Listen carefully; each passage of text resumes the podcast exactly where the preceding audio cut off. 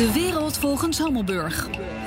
Het wereldnieuws in vijf vragen. Na Italië heeft nu ook Luxemburg een deal met China gesloten over de nieuwe zijderoutes.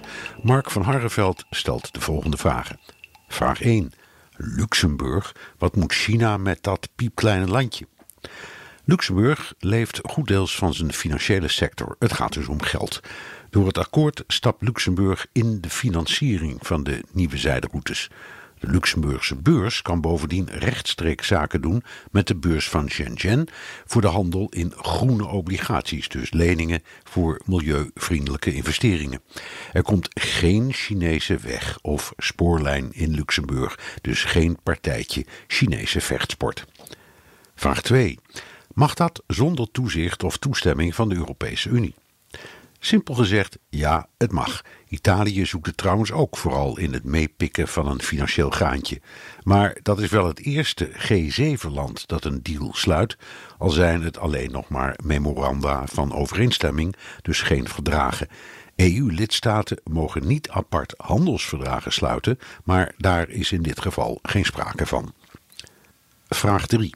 Hoe zit het dan met de havens van Piraeus, Rotterdam en Duitse, Franse en Italiaanse havens? Piraeus is inderdaad Chinees en een derde van de terminal in Rotterdam ook. Het is een demagogische vergelijking, maar toch. Nederland is de derde investeerder in de Verenigde Staten. Trump piept een hoop, maar daar hoor je hem niet over. Ahold sloot een fusie met Deleuze. Mag ook gewoon. Dus wat is er strikt genomen dan tegen Chinese aankopen in Europa? In elk geval heeft de EU op die vraag geen antwoord. Vraag 4. Intussen maakt de Europese Unie zich zorgen over de Chinese opmars. Dat is absoluut zo, vooral in Oost-Europa. Maar zorgen maken, daar koop je niets voor. Bovendien zitten in het consortium dat de nieuwe zijderoutes beheert talrijke Europese belangen, ook Nederlandse. Dus het is allemaal een beetje piepen voor de bühne. Vraag 5. Op een top met president Xi lagen de opvattingen onder EU-leden nogal uiteen.